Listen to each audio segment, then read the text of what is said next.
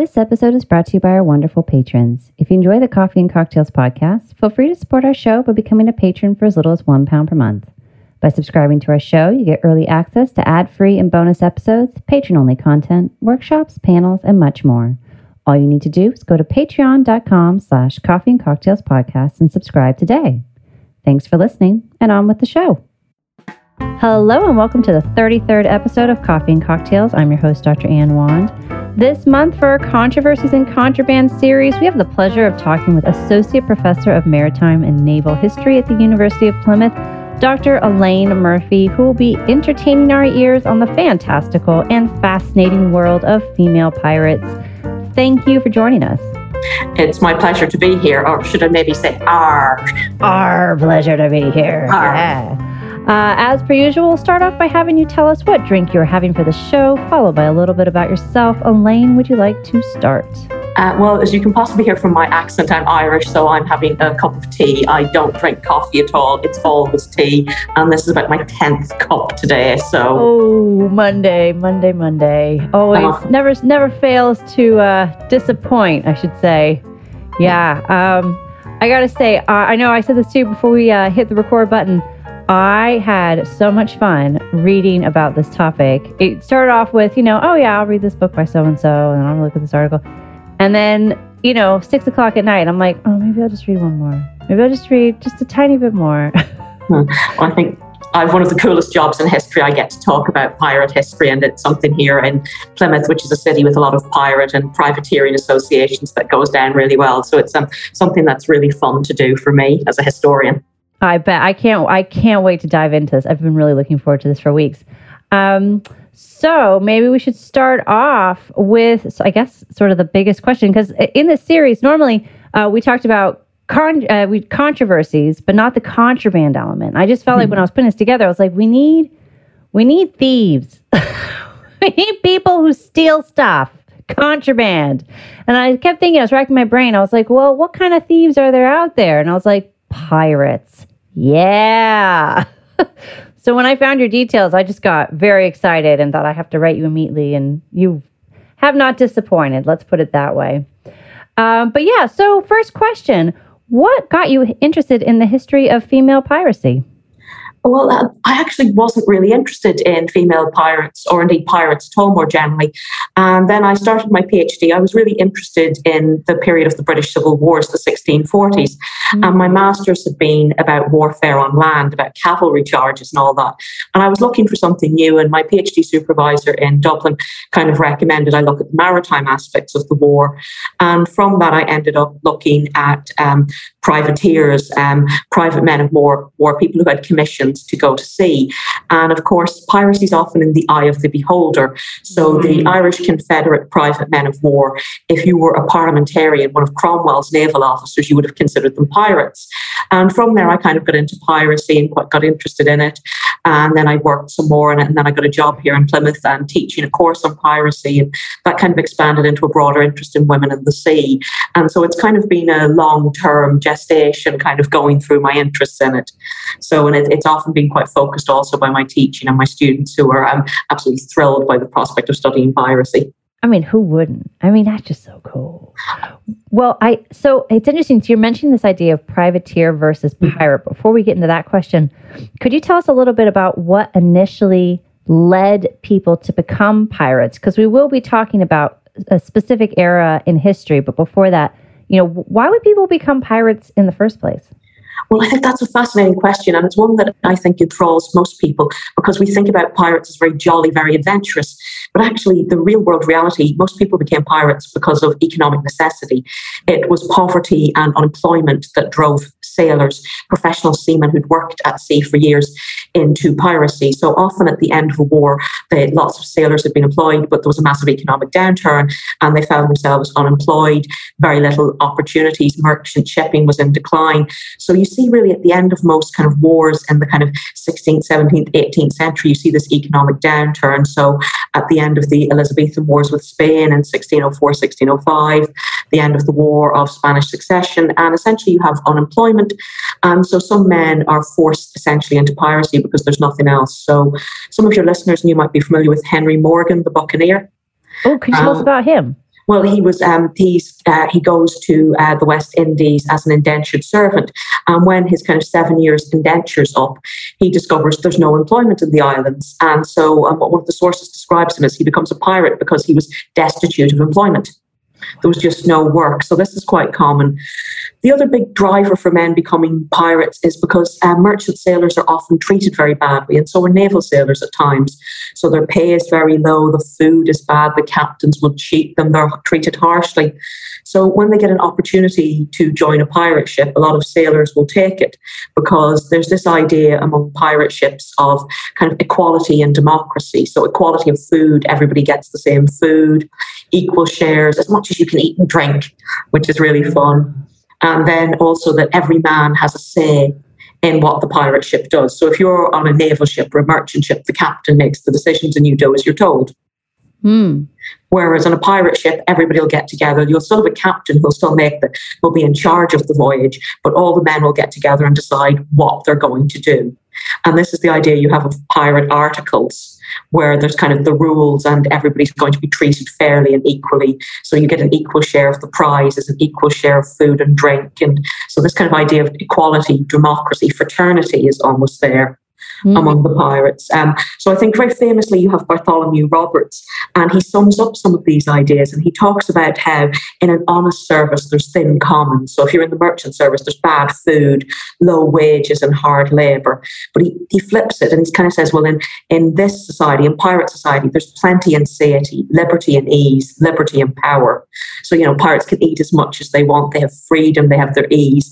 But, and this is the beautiful quote from Roberts, he kind of uh, qualifies qualifies it all. But he says, but a merry life and a short one shall be my motto.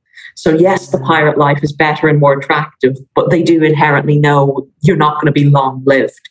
You're not going to retire wealthy as a pirate. Well, and he died about two years later, didn't he? yes, he does. Quote. So it's like, well, well, he wasn't wrong, was he? Yeah. Um, the, um, yeah, I, yeah, go on. Well, there's obviously some men will join for adventure. They'll see an opportunity. They're bored. But I think a group of men who are often forgotten about is um, people who are compelled to become pirates, forced pirates, if you come across that term. Mm. And I did in the reading, yeah. Yeah, and this is where uh, a pirate ship captures a merchant ship, and the pirate ship is short of crewmen, and it offers the men a chance to join the pirate crew. Now, some of them will volunteer, but some of the men will be compelled, they'll be forced, and often they're forced at gunpoint to sign the pirate articles. And then what the pirate will usually do is he'll release the captain and he'll give the captain a list of the names and he'll say, right, when you get ashore, tell the authorities these men were forced. And so in newspapers at the time in ports like Boston or that, they'll print lists of men who were forced so that if they're captured by the Navy, those men won't be subject to execution. Yeah, because there was quite a few instances where that where um, men were a lot of instances it seems where men were were caught by the, the naval army, mm-hmm. and then they just said, "Well, they put a gun to my head and they made me do it." And then they have to look into whether, like you said, you're on the list or are you lying? Or are you just looking for an excuse? Well, you see that at trial. So there's um, the trial of Stede Bonnet, who's known as Major Stede Bonnet, the gentleman pirate. And a number of his crew members claim this. They say, no, no, you know, Captain Bonnet, he forced me, I didn't want to. And at the trial, the thing the judge is most interested in is, well, did they take a share of the prizes? Were they active pirates? And you might say, well, they had no choice but to be active. But if you were forced, you wouldn't take a share of the loot. And this was often the criteria. And so at, at times the, the, the, trial is actually quite funny to read because, you know, you can see this. And, and you know, and so some of the men are giving very dubious, spurious exp- excuses. And the judge kind of says, and yet you claim you were forced.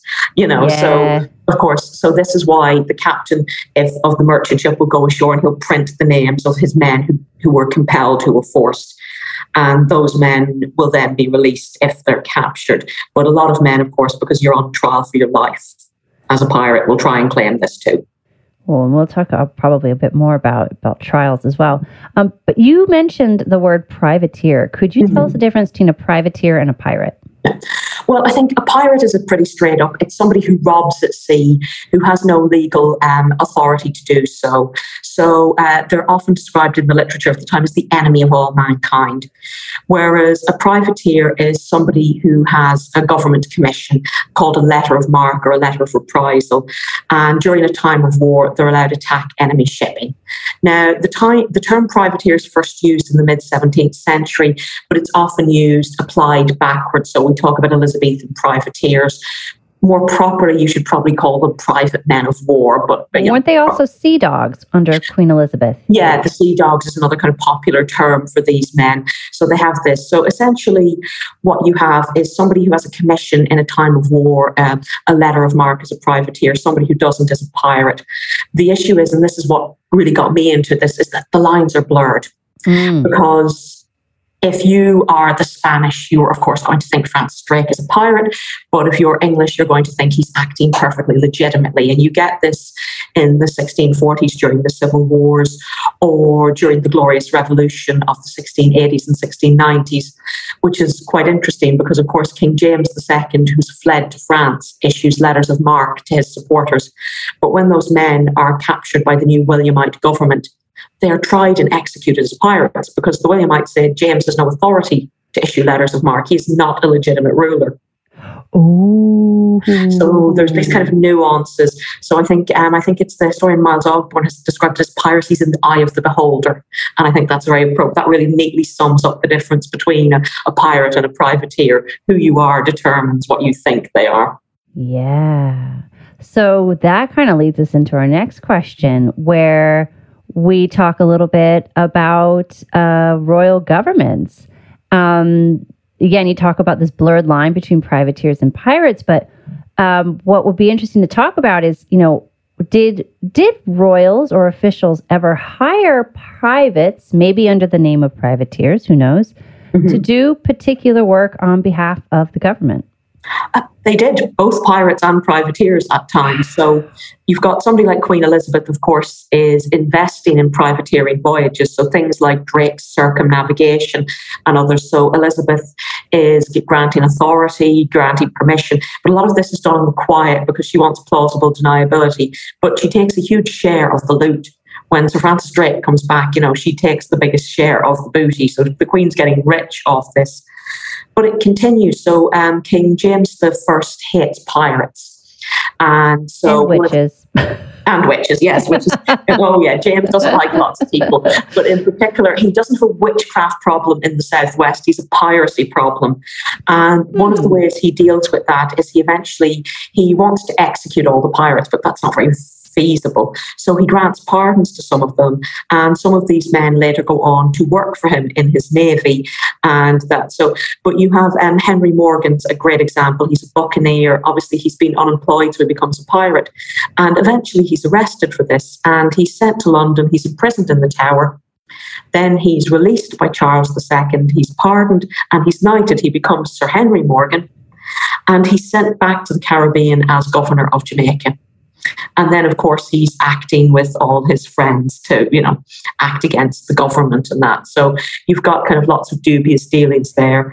And it's quite common for the government, especially, to offer pardons to pirates and to employ some former pirates as pirate hunters to go out and hunt down their former friends. So think about the idea of set a thief to catch a thief. Yeah. I mean, it makes sense because they would know they would know probably better than anybody else. They they they've been there, they've done it. They know the haunts, they know the places they would go. Yeah, and they have this um, government pardon, so of course th- this is a way out for themselves, where they can, uh, in an ideal world, keep their stolen loot and then go legitimate. So you've got um, a well-known pirate, Benjamin Hornigold, who is probably Edward Teach Blackbeard's mentor. And he takes a pardon from uh, the new governor of the Bahamas, Woodes Rogers, who sent out with pardons. But it's more than that. He then goes out hunting down and he brings in lots of his former friends, who are, of course, then executed because if you refuse a pardon or if you take a pardon and then go back to pirating, well, then of course you're going to be executed when you're caught. So th- these kind of pardons do offer a way for certain pirates to kind of retire. Wow. And get out of the game and be legitimized. Mm. I mean, one thing I thought was really interesting as well. I mean, it kind of doesn't quite tie in what they're saying, but a bit. Um, it, this idea of you know who becomes pirates and then who leaves piracy, but for what reason. And um, I can't remember what article it was, but it will be in the show notes in, in terms of the readings that we're, we've we will be talking about or at least covering. Is that Puritans sometimes Puritans in the New World became pirates, and I was like, whoa, whoa, whoa, time out. I'm thinking of the Scarlet Letter. What's happening? And then in Boston, they're like, yeah, sign me up. Sounds like a great gig. I'll do it. I need the money everybody's at it in Boston. Of course, this is one of Cotton Mather's great problems where he's condemning pirates and things like that and preaching sermons against them. Um, Wasn't Cotton Mather involved in the Salem witch trials as well? Yeah, yeah. so uh, if you read some of his literature against pirates, it's all very kind of, uh, you know, their, their, their first sin is, of course, you know, why they became a pirate is they, you know, they didn't attend church on Sabbath and then they're running after lewd women and drinking and all of these things. But it's just, um, I think what you have is really a lot of very um, weak central authority. So you can almost watch piracy moving. So under James I, there's weak central. The central government doesn't have great power in the southwest or Munster Ireland. So you have a lot of piracy in this region. Then you're seeing as we move through the 17th century, weaker colonial governors in places like Boston and New York. And so these areas are struggling economically. And so a lot of people are just getting involved, especially as while we might call it pirating, they might see it as well making war on the Spanish. Ah, of course, of course that Spanish Civil War. How convenient. The time is perfect. Yeah, it's kind of this kind of opportunity. I mean, most of it is pure unadulterated piracy. There's no point dressing it up. But then, as the kind of colonial governments get stronger, piracy gets kind of pushed further to the periphery. But it, it always pops up, and you even see it today. Um, you know, piracy pops up when there's weak local governments, mm. internal struggles. So think about Somalia, think about recent piracy in Venezuela. So it, it is a continuing trend. Gosh, that is really, really interesting. Well, um, in the sort of work that you do and a lot of the readings that I did for the show, um, there was this talk about the golden age of piracy. Could you tell us when this was relatively and why it's called this? Well, I think the golden age is a term used of piracy. It's a term used by historians and it's got a lot of popular currency. And it explains a kind of key period when there is a huge amount of pirate activity. Now, uh, personally, I'm not terribly gone on the term golden age because it implies certain niceness that's not there. We talk certain about Hollywood cachet, right? Yeah, and we think of the golden age of Elizabeth I and that, and so you know, and so it's not you know, the pirates are bad men. These are not nice people. They are murderers. They're vicious robbers. But um, historians differ on how you should date the Golden Age. Now, the broadest possible dating is generally taking it from about 1660, so the kind of restoration of Charles II, through to around 1730. And most historians will say there's three phases in that. So the first phase is the kind of 1660s to 1680s, and this is the kind of buccaneering phase with the likes of Sir Henry Morgan in the Caribbean would probably be one of the best known ones and the book Buccaneers of America. And what's a buccaneer? That's that was a term I couldn't quite get a, mm. a good definition for. Yeah. Well, uh, originally, I think the term starts off as a, a, kind of corruption of a French word to smoke and uh, to smoke meat, boucan. Um, what happens is you have a lot of these kind of men who start off in the West Indies and that is indentured servants, but there's no work like for Henry Morgan when they finish their apprenticeships. And so a lot of them just take to raiding at sea and robbing, and they become more organized. You have a lot of French Huguenots involved in this, as well as Englishmen, uh, Irishmen who are displaced post the Civil War period. And they get together, and then they come under some good leaders like Morgan, who lead raids against the Spanish. So Morgan attacks Portobello, and that. But I mean, the classic problem of a pirate is finding a ship at sea to rob is difficult. Attacking a Spanish town is easy because you know where the town is. Mm-hmm, mm-hmm. So you, you know you're guaranteed to get wealth in a town. You might attack a ship, and it might just be carrying ten barrels of fish. Wouldn't that be such a letdown? Because there is quite a bit of gambling that goes in into piracy, isn't it? You go in mm-hmm. for the money, just like you go in for the casino for the money, but that doesn't mean you're necessarily gonna. You might just get some fish. Yeah. And then that's the end of it. And that so that's why a lot of the buccaneers prefer they prefer to attack towns. Then you've got the kind of next phase is kind of the 1690s, the kind of long distance piracy. So this is piracy kind of going from the American seaboard but going into the Indian Ocean. So people like William Kidd, people like Henry Avery, who's a local boy to Plymouth, based out of Madagascar, so attacking Mughal ships going for great treasure fleets and then often bringing the wealth back to the Caribbean or pirate towns like Boston and New York, where you can sell it off. Of course, then the government will clamp down on this. Wow. Wow. Um, and what, um, oh, yeah, and the third age? Well, the third phase, and this is the one a number of historians consider the pure phase. So, if you talk to some historians about the golden age of piracy, they'll say the other two aren't really the golden age. It's only this last phase. And this is really the period from about 1716 through to 17, late 1720, 1730. Kind of after the War of Spanish Succession ends in 1714, you have mass maritime unemployment. A lot of sailors find themselves out of work, and there's a huge upsurge of piracy. And again, this is along the um, Anglo American seaboard, so places like South Carolina, the Caribbean, so going across to Africa. Blackbeard, would that be the Blackbeard? Right yeah. yeah, Edward Teach, North Bartholomew Carolina. Roberts, and Bonny Mary Read. So when you think of the big famous pirates, most of them are in this particular phase. So you've got maybe up to 5,000 men serving on pirate ships, in excess of 500, give or take, pirate executions. So most people, and when you see piracy depicted on film, it's generally this period. Wow. Yeah, because I keep thinking about, you know, you talk about the the pirate ag- agreements or uh, rules. Mm-hmm. And I know uh, if it was at uh, Pirates of the Caribbean, they talked about like the code. The code, yes. And I'm guessing that that's in reference to this potentially, or is it different? It's the pirate articles, and pirates in this phase um, are known to issue articles, so every man will sign them. Now, Pirate articles are actually a standard maritime way of doing business. When a sailor signs onto a ship, he always signs the articles or the articles of war on a naval ship, the rules of how the voyage runs. So this is just a common way of doing maritime business. Um, you know, we only have these articles surviving from some questionable sources. So how true they are, you always have to be a bit skeptical about them. But this is the, the period where a number of them survive, and they're good fun to read. They're interesting because they promise equality, you know, that pirates must not fight among themselves, all the different rules about how the voyage can be run. And of course, the, the classic joke from, you know, the, the, pirates of the Caribbean, it's more a set of guidelines. Yeah. Which yeah, I, I do remember that. yeah. Did you ever watch that movie and go, not bad?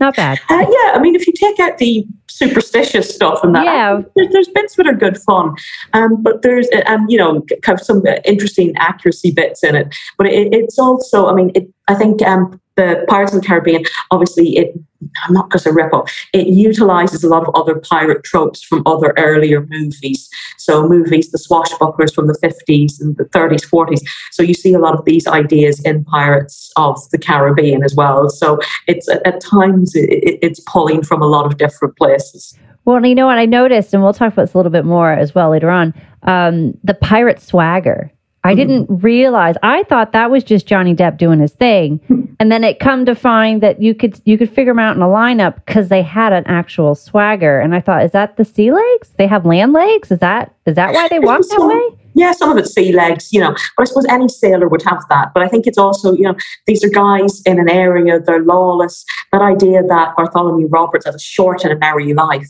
they know, you know, this isn't going to last. But we sometimes forget that sailors in this period often swap between different careers. Some of them will go to sea in the Navy, on a privateer, in a merchant ship, on a fishing ship, and might also spend time on a pirate ship without necessarily getting caught. And so it is just a kind of a world that these men lived in, this seafaring world this maritime world that they knew and understood and they had their own private you know private language private swagger ways of behaving gosh and and then it i mean it, not to go down a rabbit hole but the idea of trust you know mm-hmm. that you could just wear all these different hats and have all these different identities and if you if you got away with it nobody needed to know or only the right people needed to know. And that's where a lot of pirates probably just vanished back into the ether. We know the captains and the, the famous men, but the, some of the ordinary crewmen probably never exist in our world because they might have signed onto the ship for a few months, taken a pardon, maybe a different name potentially, different names. They might have gone on a merchant voyage and crossed the Atlantic, and then you know, so this is a very mobile world, and these are young men. So it, it's not beyond the realms of possibility that somebody could have served with a pirate like Blackbeard, went on shore, joined a merchant voyage back back to England, then joined the Navy. So, you know, um, it's a complex world. And we see that when the men become pirates themselves. A number of them have often been on merchant ships. Um, or have been in junior officer roles on ships. So we see that with somebody like Bartholomew Roberts, with Henry Avery, where they've had, you know, positions in the Navy and considerable experience before they come to piracy and they then just decide they like piracy. You know, my mind just sits there and it's like a little bit blown. it's like, wow, what a life to live. Um, and speaking of, so you talked about how, you know, men can kind of disappear into the ether, but then there is this tiny, teeny, tiny percentage of women, uh, what, less than 1% that somehow worked their way into the pirating industry but before we talk about, you know, the external roles in the piracy mm-hmm. pirating industry, I'm talking about they were actual pirate pirates, of which mm-hmm. three of the main ones we're going to talk about today are Mary Read, Anne Bonny, and Grace O'Malley.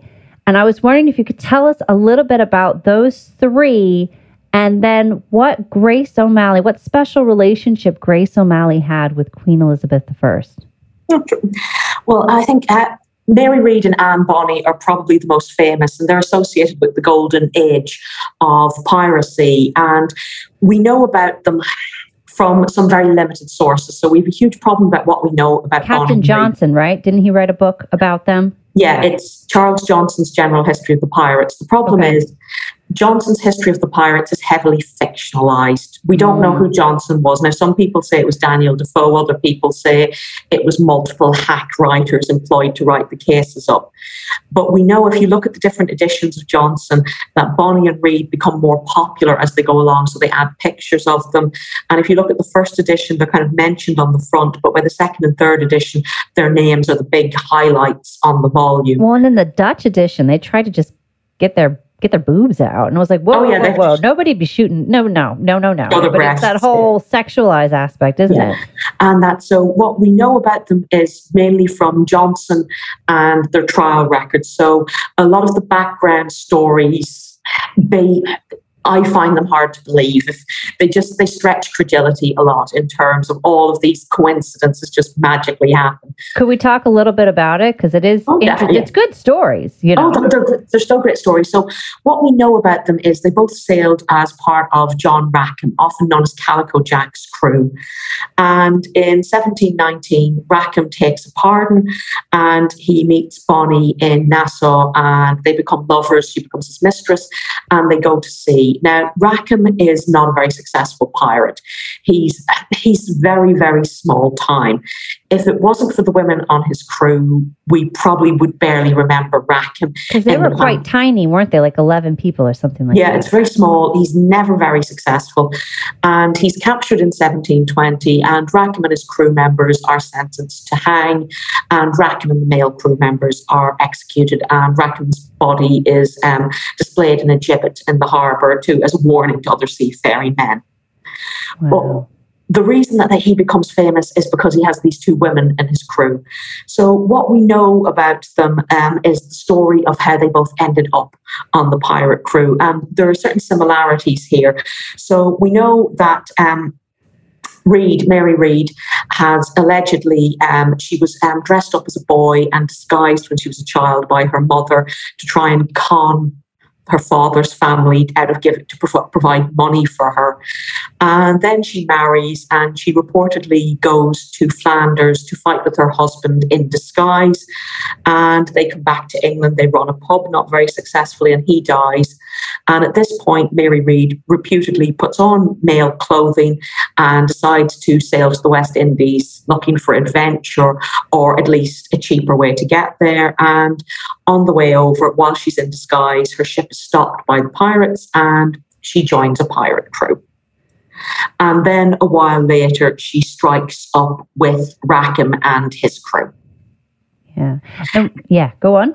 And then we have somebody like Anne Bonny. So we know a bit more about Bonny, though how true some of this is again.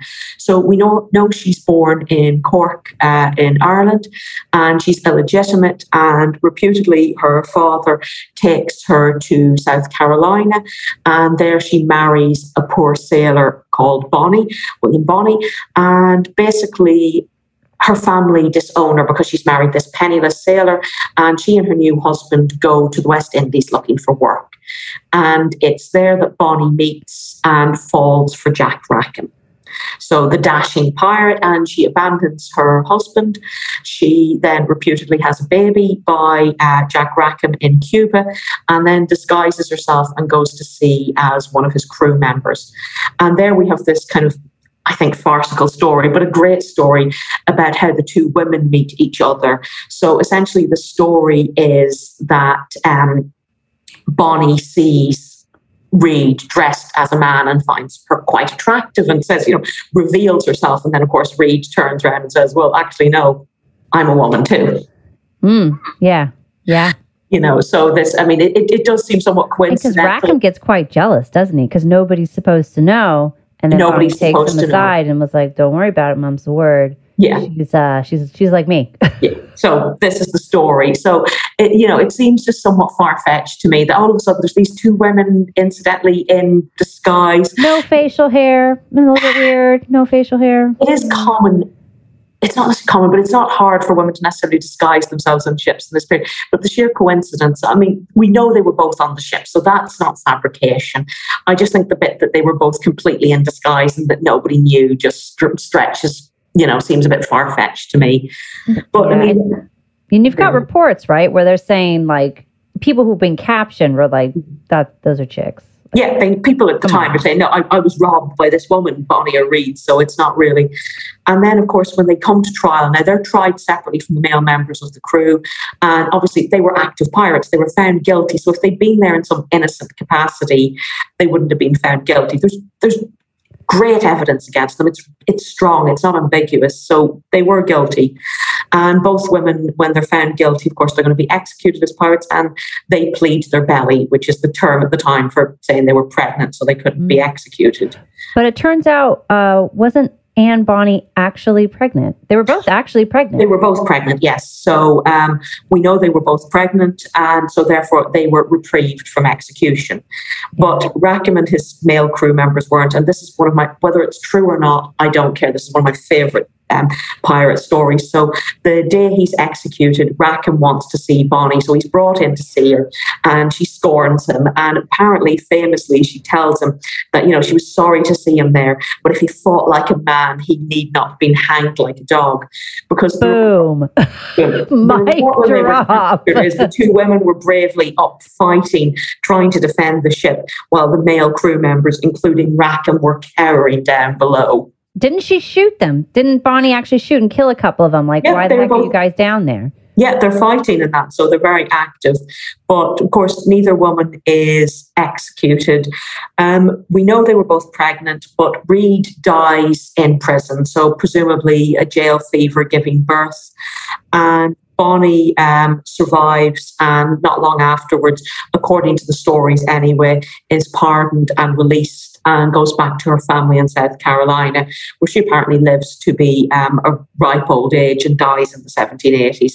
But again, it's some of that's kind of hard to check exactly. But so that is amazing because I the, from the bits that I had read, it it said she just disappeared from the records, and I was like, I need to know. No, no, that's that's one story. That the problem with a lot of the surviving stories is it's difficult to tell, especially from Charles Johnson.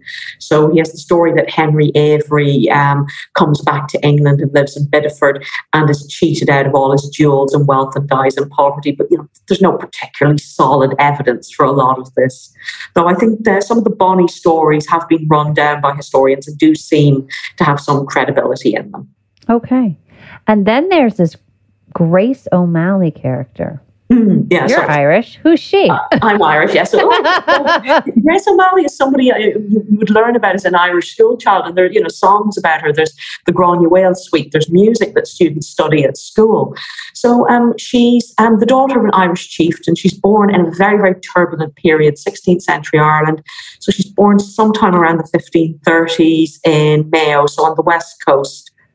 And the west coast of Ireland noted for obviously a lot of fishing, a lot of merchant trade, so and a lot of piracy. And most of the stories about Grace O'Malley are in the slightly legendary realms of things. So that she wanted to go to sea when she was a child and her father wouldn't let her. He said she'd get in the way. So she reputedly shaves off, cuts her hair really short so that it won't get in the way. And this gives her the kind of nickname Grace the Bald. But she's the thing at this period is, is that Ireland's very turbulent. There's the English colonization under the Tudors, under Henry VIII, and then in particular under his daughter Elizabeth I going on. And there's a lot of local power grabs, lords fighting each other, chieftains. And basically, Grace O'Malley's caught up in all of this. And in particular, it's with her second husband. So after her first husband is killed in a local feud, uh, and she's very active fighting with her first husband, but it's with her second husband that she really takes to the sea. So she becomes a feared sea captain along with Richard Burke, and she's noted for her pirate actions. And so they're using galleys along the west coast to harass merchant ships, English shipping, anybody they can get. And she's hated by the local governors because, of course, they want to arrest her, they want to stop her actions. And again, she's not necessarily popular with all the other local warlords because a lot of these guys, some are supporting the English government, some are fighting against each other. So it's um, often quite confusing in that. And of course, then she's got a base on Clare Island, she's married, you know, she's got a strong fleet. And, you know, the local governors all say that she's as active as her husband. She's not just sitting in the back of the ship, kind of looking on, that she's an active commander. The government forces capture her at one point and she promises to mend her ways and she's released. And then in the 1590s, her son is captured by Bingham, the governor in Connacht, and he won't release him. So it's at this point that in 1593 that Grace O'Malley goes to London to make a deal with Queen Elizabeth and to secure her son's release and to try and get back some of her wealth and money. And in the um, late summer, early autumn of 1593, the two women meet in Greenwich. So they have this meeting. So this it's really amazing. Then there are various legends about this meeting, most of which are not terribly true. Stories about Grace O'Malley, you know, throwing a handkerchief in the fire after blowing her nose in it, because of course you wouldn't reuse a handkerchief. That's filthy. Of course, yeah. it's silk or something. So you get these type of legends. And uh, she's she promises her loyalty to the Queen, and she's allowed to go home, and her son is released. Now she doesn't get everything she wants. She doesn't get her lands back. But actually, in the later um, rebellions, so this is the period of the kind of that was called the Nine Years' War in Ireland. Uh, the O'Neill Rebellion in Ulster, and actually O'Malley maintains the loyalty and keeps her sons loyal to the crown. Now, this costs them dearly when the Ulster rebels move south, and then, of course, their lands are ravaged. But she does actually stick to her deal with the Queen, more or less. She dies around 1603, so you know she she doesn't necessarily die terribly wealthy. There's you know lots of fallings out with her sons over her estate and her entitlements as a widow. But you know she's somebody who's going to see. She's very active as mm-hmm. I, am not sure we can quite call her a pirate in the in the kind of purest piratical sense because you know she's often raiding people she's at war with. So it, a lot of this is wartime. It, it's it's this idea of piracy is in the eye of the beholder. So more like a fighter. Maybe. A fighter, yeah. Yeah, she's not quite a privateer because obviously she's her own chieftain. She's making war, but it, it, it's slightly complex. But again, this idea of this woman going to sea and being an active commander, not passive, not just sitting back, making decisions. So that's, I think, why she fascinates people. And then she's often kind of repurposed in later Irish history as a great nationalist hero. Yeah, because I mean, wasn't there? weren't I, I remember reading that there were some generals that didn't take her seriously. I mean, she was quite mm-hmm. short for one, I think and they sort of just dismissed her as, oh, she's just just ignore her. It's just Grace, whatever. And yeah. then actuality, she kind of morphs into this, like you said, this this national figure. So she goes from being kind of scoffed at and just dismissed, and then now she's it, it, changes over time, I guess is what I'm trying to say. It, it, changes over time, the perception of her. And in some respects, you know, she is a very small scale regional warlord in 16th century Irish warfare, and there's no shortage of them. I could sit and list 20 or 30 of them off for you. But I think it's the fact that she was a woman and doing things by sea, which has helped kind of give her a place in kind of national mythology. And you've said music written about her. She features in songs. Nowadays, when you have kind of pirate documentaries, she'll often be one of the kind of tick box people you want to put in there. But you know, but she is really interesting, and she's doing some interesting stuff at sea. So it, it, she's a good, fun character. Oh, absolutely. But as you and I both know, uh, very few women went into piracy to become pirates, aside from the fact that it was insanely dangerous and you'd mm. have to be crazy, let's be honest, to, to pursue a career in that, especially as a woman. Um, but women were involved quite a bit in the pirating industry, especially widows. And I would like to know from your end what role did women play historically in the pirating industry, and how did this affect their agency and victimhood when in contact with the pirating community? Well, I think this is, and this is probably the, the, area that I'm most interested in at the moment because women are integral to the pirate business. So they're on shore, they're selling supplies to pirates, they're buying the stolen loot that pirates steal because we think of pirates capturing booty and treasure, but more often than not, it's trade goods, it's stuff that you have to sell on. Yeah, you don't um, bury it under a rock or something. No, they're pirates. You know you're going to be dead soon. You're going to want to spend your loot and on a good time. So pirates are putting into a port, they're going to want to go to taverns, they are going to want to pay for sex, prostitutes. So you have huge amounts of women involved in the kind of aiding and abetting, receivers of stolen goods, selling supplies to pirates, drinking taverns, prostitutes, as I've said, and just landladies renting rooms, people you buy supplies of. So there's it's traditionally a huge amount of women involved, especially in the colonies in North America, and that just involved in pirate goods. And lots of women um, just, you know, like a dashing pirate. So Governor Fletcher, and I think it's in New York, and you know his daughters and that are entertain pirates, and that's so you know pirates are often quite wealthy. I mean, you know they, these are men with money in their pocket who want to spend it, so a good time. Um, generally speaking, women are not wanted on pirate ships. So some pirates actually, like Bartholomew Roberts, have rules that say they don't want women on their pirate ship. Are, are they considered bad luck? The traditional idea of women on a ship being bad luck. But I think it's more also that they know there's not going to be many, and in a very all male society, they don't necessarily want the men, the male parts, fighting over, well, whose woman is that? This is partly why I think the idea of Bonny and Read being in disguise. So they feel that it would break down the crew morale. Um, you also have the problem, of course, is that pirates capture women. Oh, and what happens there? Now, some pirates like John Phillips have one of his articles that the crew must not me- mess with any prudent woman okay. without her consent and they'll be killed if so. So, you know, they're not allowed touch any women that they capture. But other captains, um, Henry Morgan and his men, are notorious for the brutality towards Spanish women they capture. When they attack Portobello, they use um, some Spanish nuns as human shields. And after they take the town, they go on an orgy of rape and violence, attacking every woman they can find. And even some of the commentators at the time kind of condemn this, but you know, so it, it, it's a mixed bag with pirates. Some are very brutal, some are not towards women. It's know, it's hit and miss. There's no guarantee. Wow.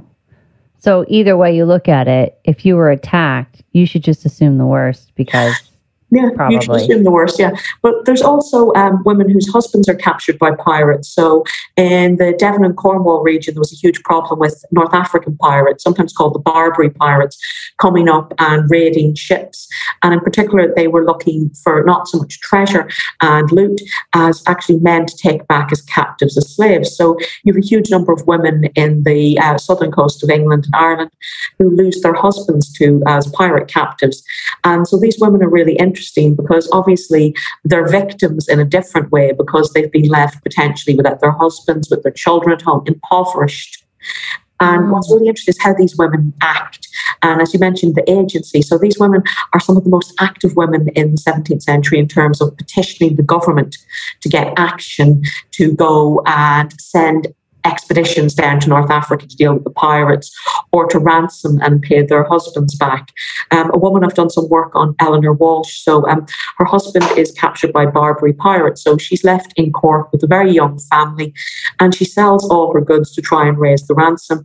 And then she petitions the government to for permission to go to Amsterdam because her brothers live there so that she can go and raise more funds. So, you know, Eleanor Walsh is not just sitting at home taking it, she's trying to do something to get her husband back.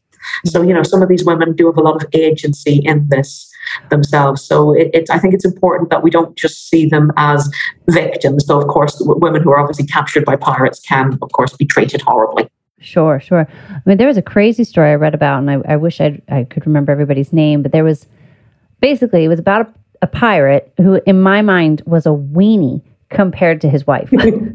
and the way the story went, um, and if you've heard of this, please correct me, is that he was trying to hide from local officials, especially this one governor in Bristol.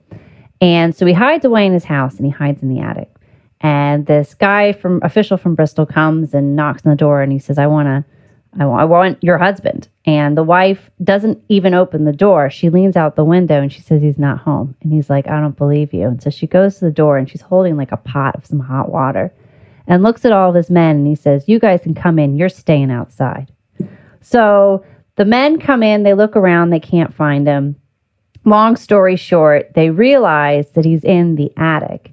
And two guys try to come in to get into the attic, and she traps them with her sister in law, one of which has a sword, the other, I think, has a rifle. They trap the two of them start trying to hack at these two men. The men run for their lives. Meanwhile, the husband's still hiding in a hidey hole up in the attic. And uh, they say they're going to come back. And um, the officer in Bristol has uh, two soldiers standing outside the house to make sure that this guy doesn't escape. All the women are in on this, by the way. They all have a plan. so um, the mother of the pirate sneaks into the house and tells her daughter in law and her daughter, here's what we're going to do to these officers. And they basically boil a bunch of hot water and tar and pour it on top of these guys so they just melt and then they flee. Meanwhile, the pirate ends up escaping once these officers have been boiled. And when the uh, Bristol officer comes back, the guy's gone. And I'm like, these women had cojones. they weren't afraid of anything, you know?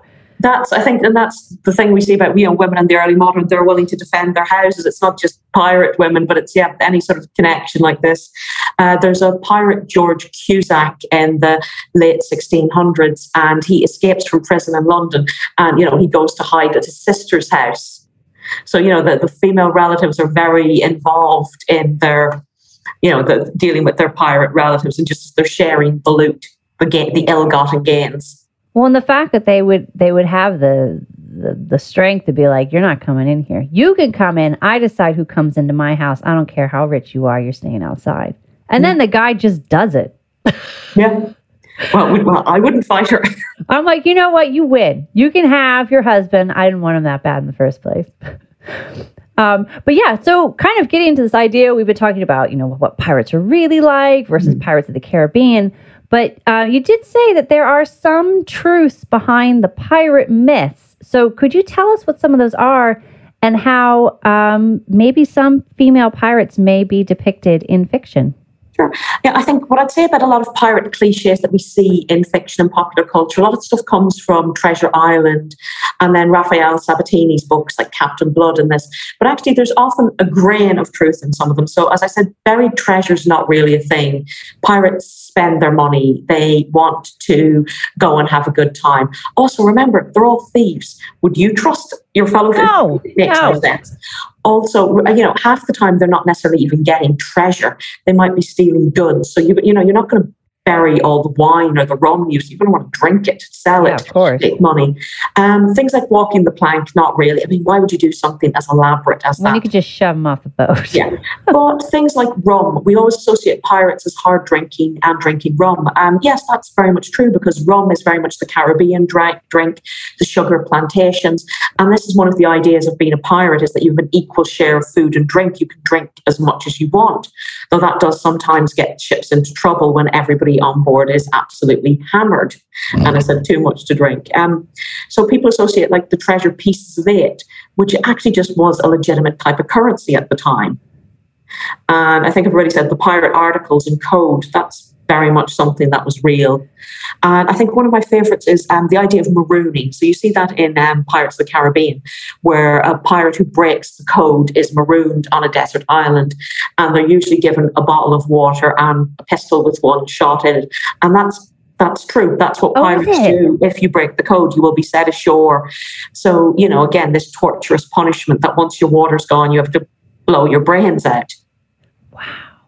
Because there was um, another one you'd written in an article at the University of Plymouth talking about uh, the idea of the pirate with the peg leg, Mm. and that if you had a peg leg, chances are you were just a cook because you didn't have two functioning legs. So there's a bit of a sort of ableist sort of a, approach to these. You, yes, you could have one, but that doesn't mean we're going to put you in the front lines. Yeah, and uh, obviously we have some of this um, from Treasure Island, Long John Silver. But um, basically, this comes down to the Royal Navy, who uh, basically ask that ships take the cook, a disabled sailor from Greenwich Hospital, often with a wooden leg, to serve on board ships. So the cook's not employed for any great skill preparing food in this period. So it's traditionally a disabled sailor. So again, you know, some there's a lot of um, the pirate articles from somebody like Henry Morgan specify how much a sailor will get if they're injured and how much to, to lose a leg and things like that. So, you know, you will have a lot of disabled sailors in this period. But, you know, for a pirate ship, you're going to be active. You need as many active men. Whereas a naval ship, which might have seven or 800 men on board, can afford a disabled cook. So it's much more common to see in naval ships rather than on pirate ships necessarily. You're going to pay your disabled sailors off. Mm, okay, that is good to know. For those of you thinking of dressing up for Halloween, gotta But it's still fun. yeah, of course it is. Yeah. Gotta have a pirate and a peg leg. On. Oh yeah, but it, it's it's like I mean, you said about popular culture. Like we think about popular culture and the late nineteenth, early twentieth century. But what I love is that piracy was popular entertainment in the sixteen and seventeen hundreds. Hmm. So you've lots of plays about pirates, and one of the most interesting features a female pirate. So it's a play set in Tudor times, but published in early Jacobean period, and it's called Fair Maid of the West Oh, and it tells the story of Bess Bridges, a tavern wench from Plymouth, where the streets glitter with gold. And basically, she goes off and leads a pirate voyage. So Bess, obviously, kind of implying, of course, Elizabeth I here. And so this was a play written by Thomas Heywood at the time. And so we have lots of other pirate plays that are quite popular. And then you go into the 18th century and you have pirate plays like Captain Singleton by Daniel Defoe. And then Charles Johnson's General History of the Pirates. It's first published in 1724, and I'm sure you've probably seen in your own reading how many different editions there are of it, how many drawings, how much it's added to and expanded. yeah, it is amazing. I just it's a wealth of literature that I I never even thought that it could be it could be what it is. You know, you just think, oh, I'll I'll, I'll look at a few things, and then suddenly you're led down a rabbit hole. But it's a glorious rabbit hole of just so many mm. fascinating twists and turns. Yeah. Which leads me to my final question. If you could meet one pirate in history, who would it be and why? Yeah, I had to think about this, and I'm not sure I want to meet a pirate per se. Unless they're behind bars. yeah, um, I'd like to be at the trial of possibly somebody like the pirate George Cusack, or somebody like the trial of Rackham and Bonny and Read to be there to actually see them, to hear their stories, to hear the accusations. Or possibly the pirate execution. So you somebody like William Kidd, where the rope breaks and then he has to be hung back up. But I Oh, think for me, I think um, George Cusack's trial would be interesting because we have copies of the trial that survive, and he's quite witty in his defense. He's the guy who's escaped from jail. He tries some very kind of um, bizarre defense tactics, but he's also noted for his brutality as a pirate. So he famously rips up a Bible and throws it overboard. So I think I'd maybe not so much much want to meet one of them, but kind of be an, an audience member in the trial to kind of sit back and listen and hide in the shadows safely. Yes. Yeah. They're not nice people. I don't want to meet Edward Teach or Bartholomew Roberts. These are these are nasty men. Yeah, they do. I, I mean, I think that's the thing when you, you know, one of the things that I think it come up in some of your writings is, you know, this idea that, you know, piracy is really popular, and yet when you look at it, it's awful. Mm. Like, how is something like, especially in the slave trade, it's like, why are we putting this on a pedestal? But yet we somehow pick and choose the bits that we think are the most exciting. Throw in a famous actor, and bada bing, bada boom, you got yourself a great Hollywood film, yeah. and then everybody's into it. And I just think that that's that's interesting. That's something that should be totally condemned, and yet we we just eat it up, literally. Yeah, it's it's fun. It's like how has something so bad become almost children's entertainment? And but then she said like the, the, movies. I mean, more modern TV shows like Black Sails portray piracy more brutally, but most movies, Pirates of the Caribbean, are still in that kind of older swashbuckling comedic vein. And so if yeah. you go back to the 30s and the 40s, the Errol Flynn movies, or through into the 1950s with things like Anne of the Indies, which is one of the few films to really depict a female pirate, a very fictionalized version of Anne Bonny, or my personal favorite, The Crimson Pirate with Burt Lancaster. You know, the, the pirates are invariably, even if they start off as bad men, they act heroically and properly and, you know, they save the day. Kind of like a Western film, but on scene yeah. or on the sea yeah on the sea yeah and so they ha- they always have these redeeming qualities they're rarely ever completely bad. You know mm. so I'm, I'm i'm not sure how much demand there is to make a kind of a true pirate film. Yeah I'd be like you know what? I'm gonna watch something else on netflix. Thanks. Yeah. we're good but that, that's what I love. And that's probably, you know, my earliest introduction to piracy was through a lot of these classic movies. And then it's interesting to see how female pirates have changed. So kind of classic movies, the pirate, the females often the damsel in distress, who, you know, is often initially quite put off the pirate because he seems like a bad man, but then he shows his true colors and he's a really a good man, a hero. And then you move through into modern depictions like uh, Cutthroat Island, where we have a female pirate, Geena Davis, or of course Elizabeth Swann in the Pirates of the Caribbean franchise. Yeah. Yeah, that is true. Well, I have to say, this was fun. I like really enjoyed this. We could talk about this for ages.